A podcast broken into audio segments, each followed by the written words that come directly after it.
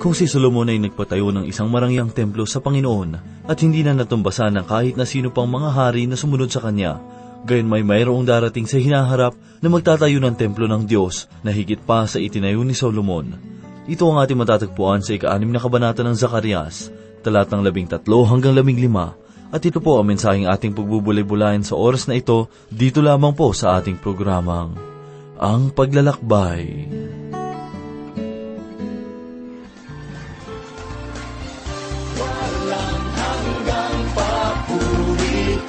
sambit ng aming labi. Walang hanggang walhati, sa Diyos na aming hari.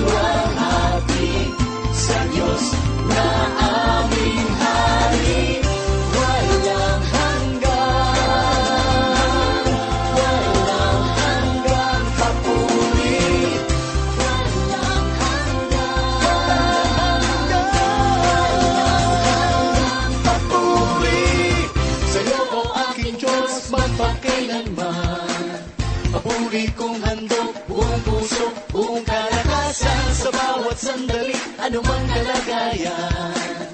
Mananatili kang karapat-dapat na alayan. Sa'yo o aking Diyos, magpakailanman Papuri kong handog, buong puso, buong kalakasan. Sa bawat sandali, anumang kalagayan. Mananatili kang karapat-dapat na alayan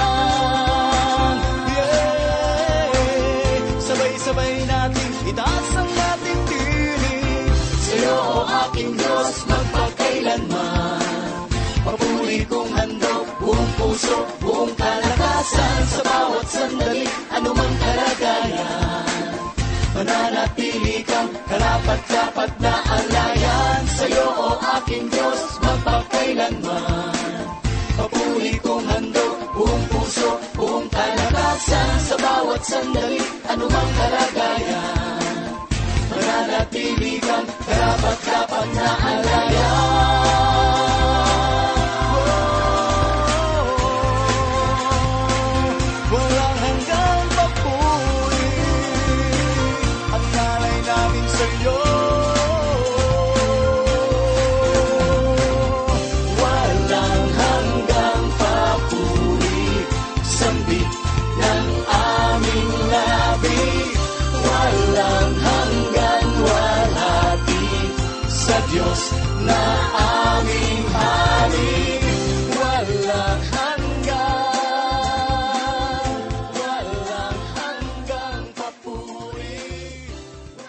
Kamusta po kayo mga kaibigan?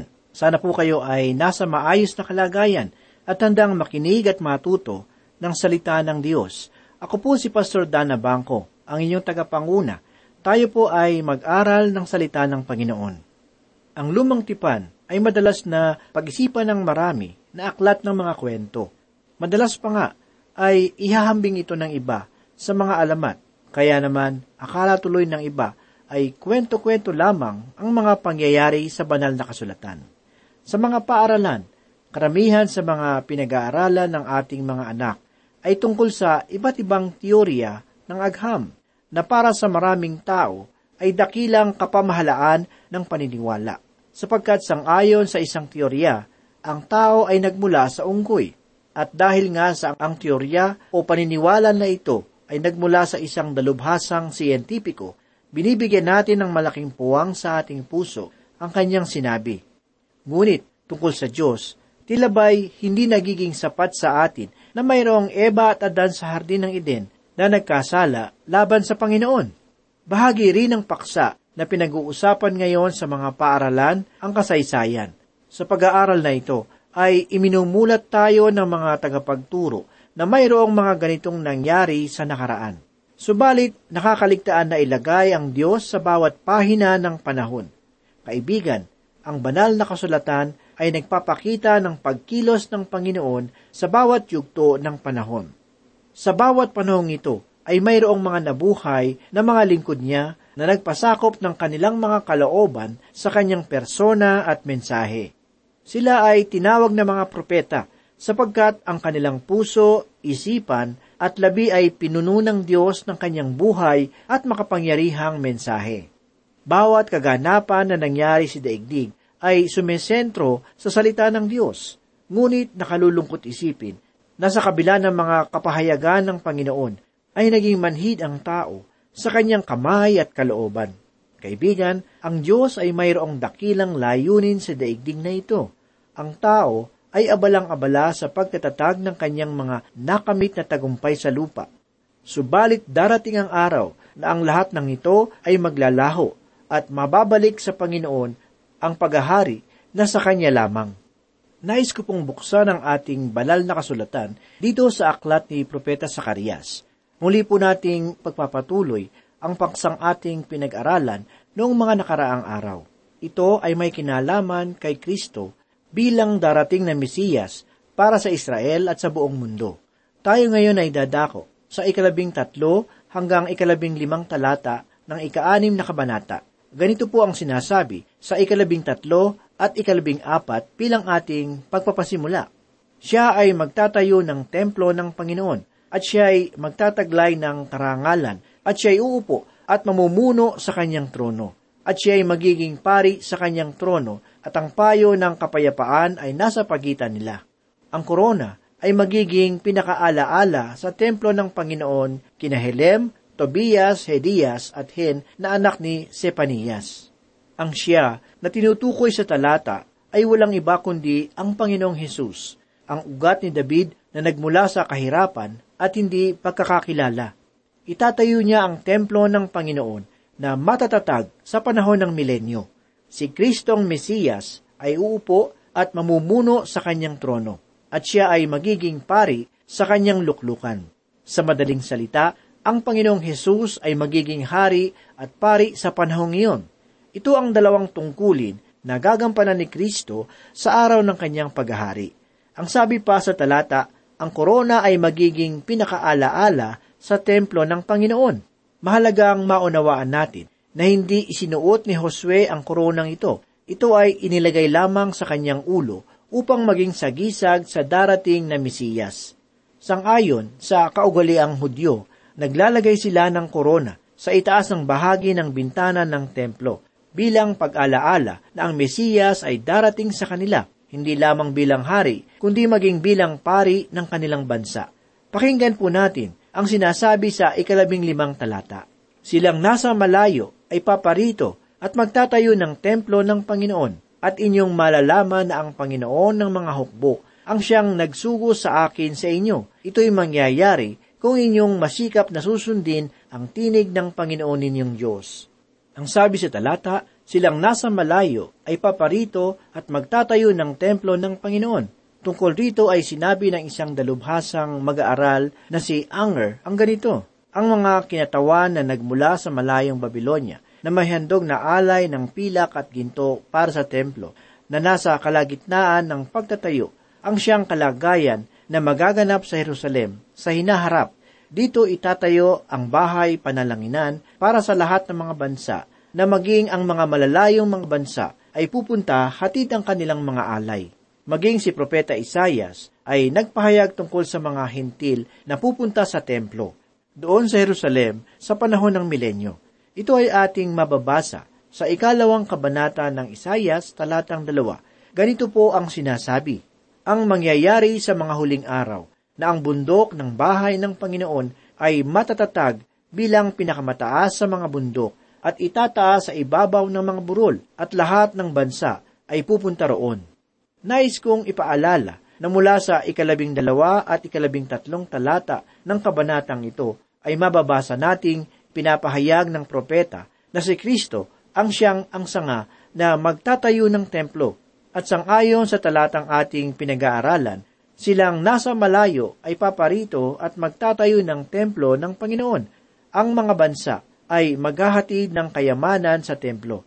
Ito ang nais ipahiwatig ng kanilang pagtatatag ng templo.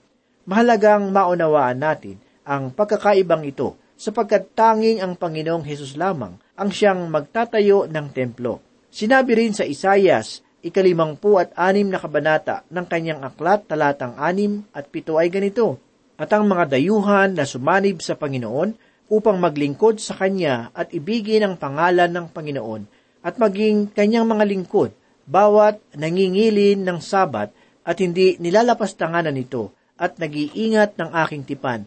Sila ay dadalhin ko sa aking banal na bundok at papasayahin ko sila sa aking bahay dalanginan. Ang kanilang mga handog na sinusunog at ang kanilang mga alay ay tatanggapin sa aking dambana, sapagkat ang aking bahay ay tatawaging bahay panalanginan para sa lahat ng mga bayan. Ang sabi sa talata, at inyong malalaman na ang Panginoon ng mga hukbo ang siyang nagsugo sa akin sa inyo. Kapansin-pansin na si Kristong Mesiyas ang siyang magtatatag ng katotohanan ng salita ng Diyos. Ngunit sang-ayon sa talata, ito'y mangyayari kung inyong masikap na susundin ang tinig ng Panginoon ninyong Diyos. Para sa akin, ang pahayag na ito ay hindi nangangahulugan na ang katuparan ng propesiya ay magaganap dahil sa pagsunod ng Israel, sapagkat ang propesiyang ito ay walang hanggang panukala at layunin ng Diyos. Ang malinaw na kahulugan kong gayon ay makikita sa pakikibahagi ng Israel sa panukala ng Panginoon, batay sa kanilang pananampalataya at pagsunod. Sa ating paglalagom ng unang pangunahing bahagi ng aklat ni Sakarias, kailangan nating hanapin ang daloy ng kasaysayan at propesiya. Maaari tayong maligaw sa mga susunod na bahagi ng aklat at ito ay maaaring magdulot sa atin ng kamangmangan sa isa sa dakilang aral na nasa banal na kasulatan, lalo tigit dito sa aklat ni Propeta Sakarias. Kaya naman, aking tagubilin sa mga tagapagturo ng aklat ng mga propesiya na masikap at maingat nilang pag-aralan ang munting aklat na ito ni Propeta Sakarias. Dahil sa ang mga pangitain ni Sakarias ay lubhang masagisag, dumarating tayo sa paniniwala na ang mga ito ay bunga lamang ng mapaglarong isipan at panaginip ni Propeta. Ang mga taong nagsasabing ang mga ito ay walang ugnayan sa isa't isa ay malayang nagbibigay ng paliwanag sangayon sa kanilang kagustuhan. Kaibigan, mayroong tiyak na panganib ang pagbibigay paliwanag sa isang pangitain na malayo sa kanyang isinasaad na pahayag. Dapat nating alalahanin na isa sa dakilang paraan ng pagpapaliwanag ng propesiya ay sa pamamagitan ng pag-uugnay nito sa kabuang propesiya ng banal na kasulatan. Sinabi ni Apostol Pedro sa unang kabanata ng kanyang ikalawang sulat talatang dalawampu ang ganito, Una sa lahat, dapat ninyong malaman ito na walang propesiya ng kasulatan na nagmula sa pansariling pagpapakahulugan. Sa madaling salita, ang isang propesiya ay dapat na mayroong tiyak at malinaw na bahagi sa kabuuang propesiya. Panatilihin natin sa ating isipan na ang lahat ng pangitain na nakita ni Sakarias ay pawang may kaugnayan sa isa't isa. Ito ay mayroong mga kahulugan na para sa bayan ng Israel at nagbibigay balangkas para sa bansang Israel. Inilalarawan ng mga ito ang kabuoang kasaysayan ng Israel kasama ang pagkawasak ng kanyang mga kaaway at ang paglilinis sa Israel tungo sa kanyang pagiging pari at saksi. Ang bahaging ito ang siyang naglalagom ng pagdating ni Heso Kristo sa daigdig bilang dakilang saserdote at hari na magahari sa sanlibutan. Lahat ng ito ay binigay ng Diyos sa pamamagitan ni Sakarias bilang kalakasang loob para sa mga nababagabag na kalooban ng mga naiwang Israelita. Sila ay binibigyang kalakasan ng Panginoon na itayo ang templo. Ngunit, hindi lamang pagtatayo sa templo ang bumabagal at humihirap, kundi ito ay napakaliit at tila walang halaga kumpara sa templo na ipinatayo ni Haring Solomon. Gayun din naman, ang mga nakapaligid na templo ng mga pagano ng mga panahong iyon, tulad ng sa Babylonia at sa Medyo Persia, ay lubhang napakaganda at kay dakilang pagmasdan. At sa panahong ito, na ang Israel ay may payapang kalagayan Sila ay inuutusan ng Panginoon na itayo ang templo. Ngayon ay nais kong ibaling ang inyong pansin sa tatlong mahalagang kahulugan tungkol sa mga pangitain na nakita ni Sakarias. Una sa lahat ay mayroong tinatawag na kapanahon na kahulugan. Ang ikalawa ay ang nagpapatuloy na kahulugan. At ang ikatlo ay ang tinatawag na ang katapusan ng lahat ng bagay. Nais kong unahin nating pag-usapan ang tinatawag na kapanahon na kahulugan ng pangitain ni Sakarias. Ito ay nagpapahayag na ang kanyang pangitain ay mayroong mensahe para sa kalagayan ng kanyang bayan. Ang mensahe ng mga pangitain ay nangungusap tungkol sa suliranin ng mga tao. Pinapakiusapan ni Sakarias ang kanyang mga kababayan na hindi dapat manghinawa sa pagtatayo ng templo, sapagkat ang gawaing ito ay nasa panukala at layunin ng Diyos. Ang munting templo na kanilang itinatayo ay may sagisag ng kadakilaan sa pagdating ng Mesiyas upang itatag ang kanyang templo. Tungkol sa nagpapatuloy na kahulugan ng mga pangitain, ang kahulugang ito ay may kinalaman sa mensaheng nais sabihin ng Diyos sa ating panahon. Dapat nating tandaan ang sinabi ni Apostol Pablo sa ikalawang Timoteo, Kabanatang 3, talatang 16. Ganito po ang sinasabi, Ang lahat ng mga kasulatan ay kinasihan ng Diyos at mapapakinabangan sa pagtuturo, sa pagsaway, pagtutuwid, at sa pagsasanay sa katwiran. Lahat ng mga pangitain na ito ay mayroong mensahe na para sa atin. Bagamat masasabi kong hindi lahat ng mga ito ay nauukol sa atin. Halimbawa, hindi tayo inuutusan ng Diyos na magtayo ng literal na templo sa panahong ito. Ito ang dahilan kung bakit ang kaligtasan ay hindi nasasalig sa gusali. Nalulungkot akong isipin na may mga samahang masigit na nananalig sa gusali kaysa sa katotohanan na isinasaad ng banal na kasulatan. Ang utos sa atin ng Diyos sa panahong ito ay ang maging abala sa pagpapalaganap ng mensahe ng kaligtasan tungkol kay Kristo na siyang bato na hindi itinayo ng kamay ng tao. Ito ang katotohanang mababasa natin sa ikalawang kabanata ng Daniel, talatang apat na po at lima. Sinusugan ito ng pangungusap ng Panginoong Hesus na atin namang mababasa sa ikadalawampu at isang kabanata ng Mateo, talatang apat na po at apat. Ganito po ang sinasabi. Ang mahulog sa ibabaw ng batong ito ay madudurog, subalit dudurugin ito ang sinumang mabagsakan niya. Kaibigan, kung tayo ay hindi lalapit sa Panginoong Hesus na mayroong diwa ng pagsisisi sa panahong ito ng biyaya, darating ang sandali na tayo ay lalapit sa Kanya upang harapin ang kahatulan. Natunghayan natin sa mga nakaraan nating pag-aaral na hinatulan ng Diyos ang mga bansa tulad ng Babylonia, tulad ng Medo-Persia at ng Greco-Macedoniang Imperyo. Kaibigan, lahat ng mga imperyong ito ay umusbong at umunlad. Ngunit dahil sa kanilang pagkakasala, ay pagbaksak pa rin ang kanilang kinahinatnan. Kaibigan, huwag nawa tayong maging bulag sa katotohanang ang Diyos ay kumikilos sa kasaysayan ng daigdig. Naway maging bukas ang ating isipan na ang Diyos ay humahatol sa mga bansa. Nalulungkot akong isipin na ang yaman at salapi ng ating bansa ay nasasamsam ng mga tiwali at kadalasan ay nagagamit sa hindi matalinong paraan at kadalasan ay nagagamit sa hindi matalinong paraan para sa ikalalago ng ating bansa bilang may takot sa Panginoon. Ang mga balita sa radyo, telebisyon at iba pang paraan ng pahayagan ay nagpapatotoo sa atin kung paanong madali sa Diyos ang magpayaman ng isang bansa at magpabagsak nito. Dahil rati ay may mga malalakas na bansa Ngunit ngayon ay ating mababalitaan na unti-unting bumabagsak ang mga ito. Sa totoo lang ay hindi ko na nagugustuhan ang pagtatalo at pag-uusap ng ating mga kinikilalang artista o pinuno sa ating bansa. Para sa akin, nakapapagod na ang walang tigil na pag-aaway at pangakong hindi maisakatuparan. Sila ay hindi nagbibigay ng mensahe ng Diyos sapagkat wala naman ito sa kanilang puso at isip. Ngunit itong munting aklat ni Sakarias ay may hatid na mensahe.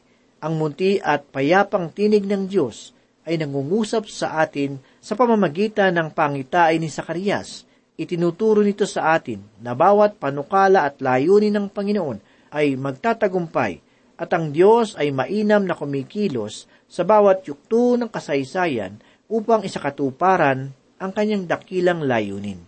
Ang huling bahagi ng kahulugan ng mga pangitain ay ang tinatawag na katapusan ng lahat ng bagay. Ang kasaysayan ay dumadaloy sang-ayon sa propesiya. Muli ay nais kong basahin ang ikalabing dalawang talata na ganito ang sinasabi. Sabihin mo sa kanya, ganito ang sinasabi ng Panginoon ng mga hukbo. Narito ang lalaki, ang pangalay sanga, sapagkat siya ay magsasanga sa kanyang dako at itatayo niya ang templo ng Panginoon. Ang sanga, batay sa ating pag-aaral, ay walang iba kundi ang Panginoong Heso Kristo. Siya na ugat na nagmula sa tuyong lupa, na namatay sa krus para sa atin. Ngunit, si Kristo Jesus ay muling magbabalik para sa atin. Ito ang magandang paksa ng pahayag na sinasabi ni Propeta Isayas sa ikaapat na kabanata talatang dalawa. Ganito po ang sinasabi, Sa araw na iyon ay magiging maganda at maluwalhati ang sanga ng Panginoon, at ang bunga ng lupain ay ipinagmamalaki at sa ikaluluwalhati ng mga nakaligtas na taga-Israel. Si Yeso Kristo ay magiging saserdote sa kanyang luklukan. Ang pagkakaunawa sa mga bagay na ito ay magbibigay sa atin ng malinaw at tamang pananaw sa buhay.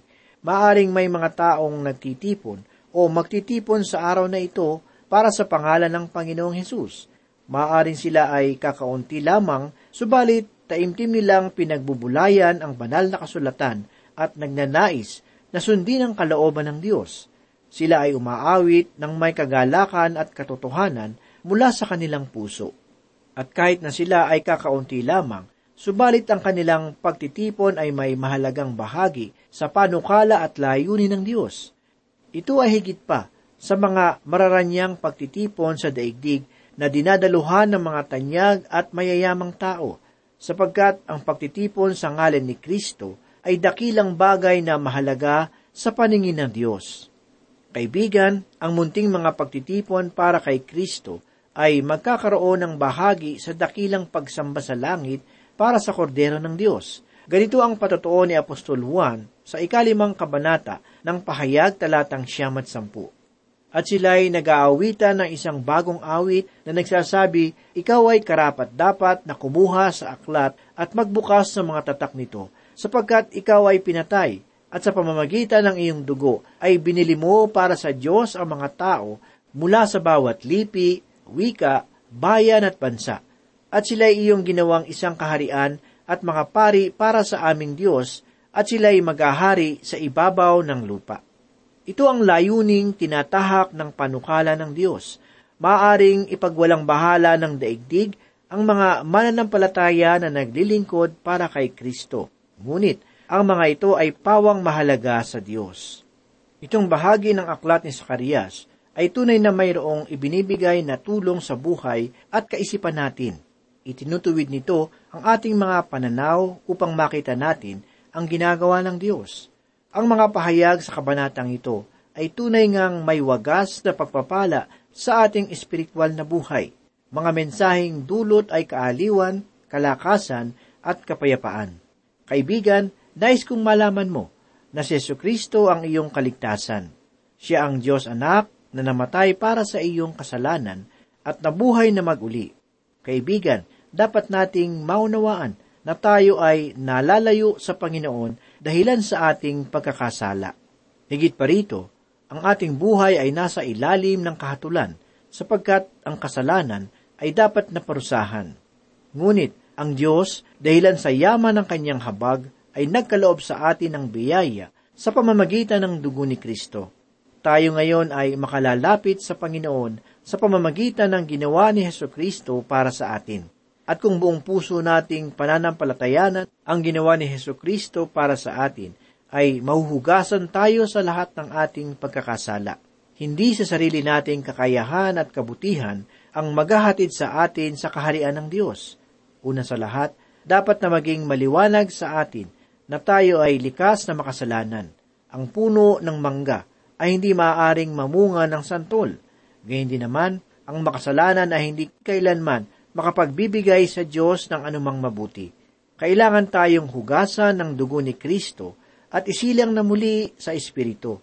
Sa pamamagitan lamang nito ay magiging anak tayo ng Diyos. Ito ay nagaganap sa pamamagitan ng taus-pusong pananalig at pagtitiwala sa ginawa ni Kristo para sa atin. Na siya ay namatay dahil sa ating kasalanan at muling nabuhay upang magkaroon tayo ng buhay na pananampalataya sa Kanya. Ang sabi ni Kristo, gay na lamang pagsinta ng Diyos sa sanlibutan na ipinagkaloob niya ang kanyang bugtong na anak upang ang sinumang sumampalataya ay hindi mapahamak kundi magkaroon ng buhay na walang hanggan. Kaibigan, iniibig ka ng Diyos. Ang Panginoong Hesus at ang kanyang krus ay siyang dakilang patotoo at katibayan na minamahal ka. Nais mo bang tumugon sa pag-ibig niya sa pamamagitan ng pagtanggap kay Hesus Kristo sa iyong puso? Kaibigan, mahal ka ng Panginoon maging sino ka man. Sumampalataya ka sa Kanya at ikaw ay maliligtas. Manalangin po tayo.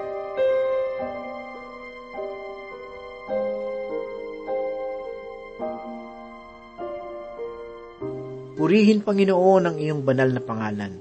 Ikaw muli ang nagbigay sa amin ng kalakasan sa mga oras na ito. Muli, salamat po sa iyong mayamang salita. Ito po ay nagbigay sa amin ng kalakasan at nagpatibay ng aming pananampalataya sa iyo. Gayon niyo po kaming mabuting patotoo sa lahat ng tao sa bawat oras. Ito po ang aming samot dalangin sa pangalan ni Jesus. Amen.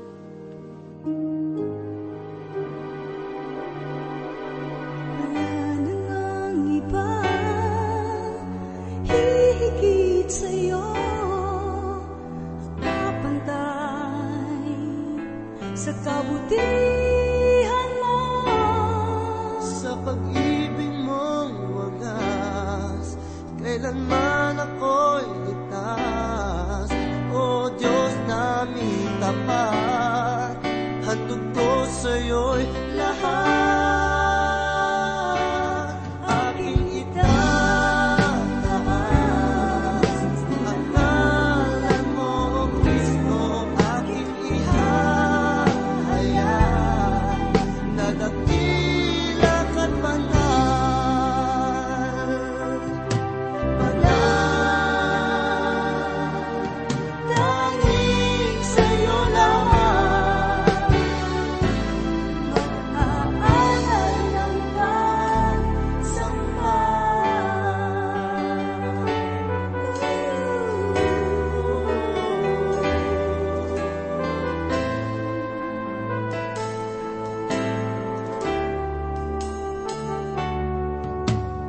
love.